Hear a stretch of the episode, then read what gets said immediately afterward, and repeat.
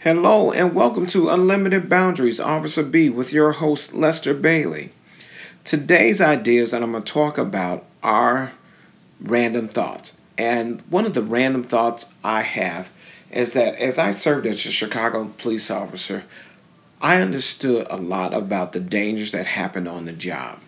Today in the city of Chicago, two officers were killed in the line of duty. They were killed in the line of duties protecting the citizens, but yet, as they were doing it, they got hit by a train.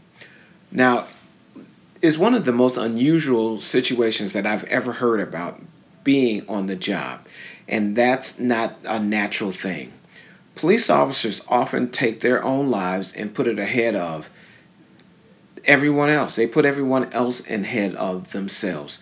They don't think about their family, they don't think about their friends, but they do think about the safety of the citizen.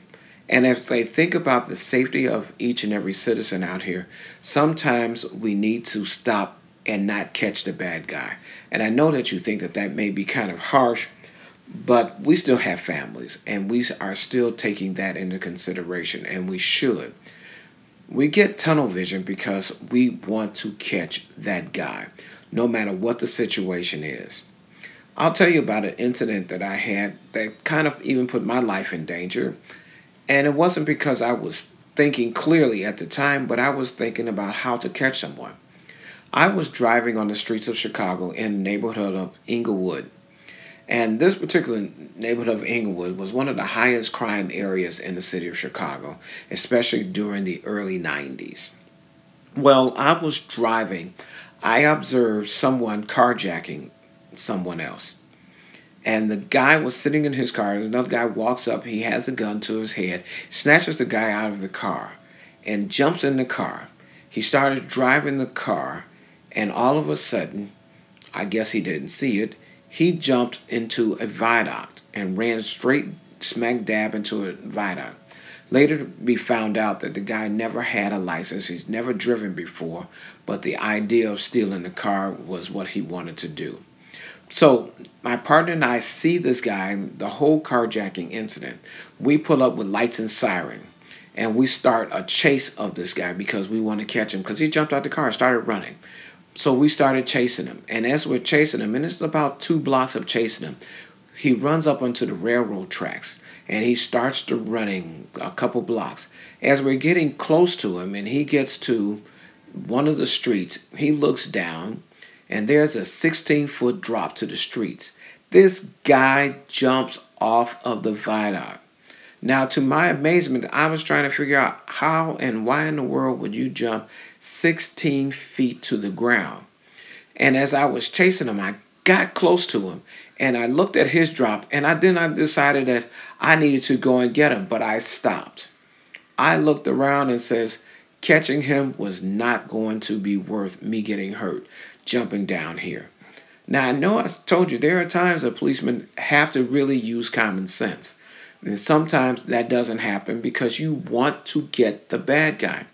That was a bad guy that I did not catch that particular day. I know I caught him another day, but that was almost a year later. And policemen have long memories. You really don't forget the face of people that you were after. But anyway, that's one of my times that I had to make a better decision. And I remember when I first got on to the police department that I had on occasion, we're not talking a long time. I hadn't been on the street but a day or two. That's at the very most, a day or two and we get a call of a man what they call shots fired. He is shooting across the street at someone. Don't know why today that he was shooting at him, but he was shooting at this particular guy. And as he shot at him, I just kind of said, okay, I now got to catch you. My field training officer and I saw this guy. And he encouraged me to get out because I was the new kid on the job. I was full of energy. I knew that I can catch anybody no matter what my fear was. On that particular day, being my first person, I had a lot of fear. Now, can you imagine what type of fear that I had? Because today I can still feel that fear. And this has been a long, long time that I can still get that sense of that fear that I had on that particular day. I jumped out of that car, and because of the fear that I had of that guy, I chased him and I chased him, and my fear caught him. I was able to tackle him and to put some handcuffs on him and arrest him, take him to jail. I had to recover the gun because he threw the particular gun. I guess he was out of bullets at the time.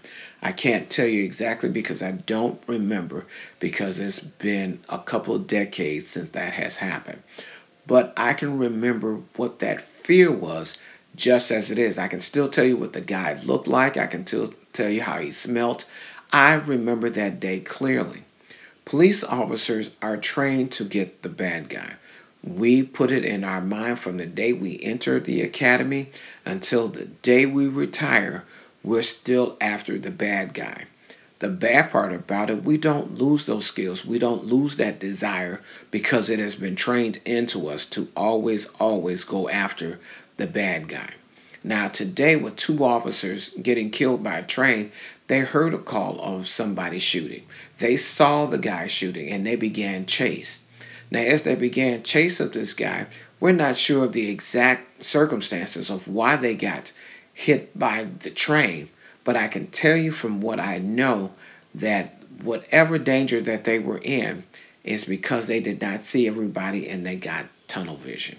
No matter what happened, they got tunnel vision. The rest of the story is going to come out and we'll wonder what has happened during these times. Police officers always take the lives of the citizens well over their own. They try to stand tall, they try to make sure that they get everybody, but sometimes you just have to kind of let somebody go. I know that that is bad to say because it is you that were involved in that particular crime. I was involved in someone trying to hurt me on the job, and I remember it clearly, and the guys got off. They were all arrested one particular day, but they got off in court by whatever reasoning witnesses did not want to show up. Each time that a police officer goes out there and he puts his lives ahead of you, every now and again, I know you don't want to do it often, but police officers deserve a large thank you. They deserve a that a boy. I know people have hate because they hear so much bad press, but policemen do much, much more good than they ever do bad. You may only have 1%, but that 1% stands tall and is what the news likes to focus on. You all have to understand the job is dangerous. Policemen have family, they have friends, and they like to go home each and every night just as you do. So please, please, when you see that officer, you know, let him know how you feel. Get behind him, encourage him, and always, officers that are listening to this right now, watch your back. Don't don't get silly. Don't be doing something extra stupid trying to get someone else. 99% of the time, the guy who commits that crime will commit another one. You may not get him today, but I promise you, you will get him another time because they don't stop committing the crimes. So, all of you all, thank you for coming along to Unlimited Boundaries Officer B with your host, Lester Bailey. Please leave me a comment, leave me your thoughts. Let me know what you're thinking and how. And until the next time, you all keep coming back and listening to another podcast. Have a fantastic day. You all are brilliant. Bye bye for now, and thanks again for coming along with me on this journey.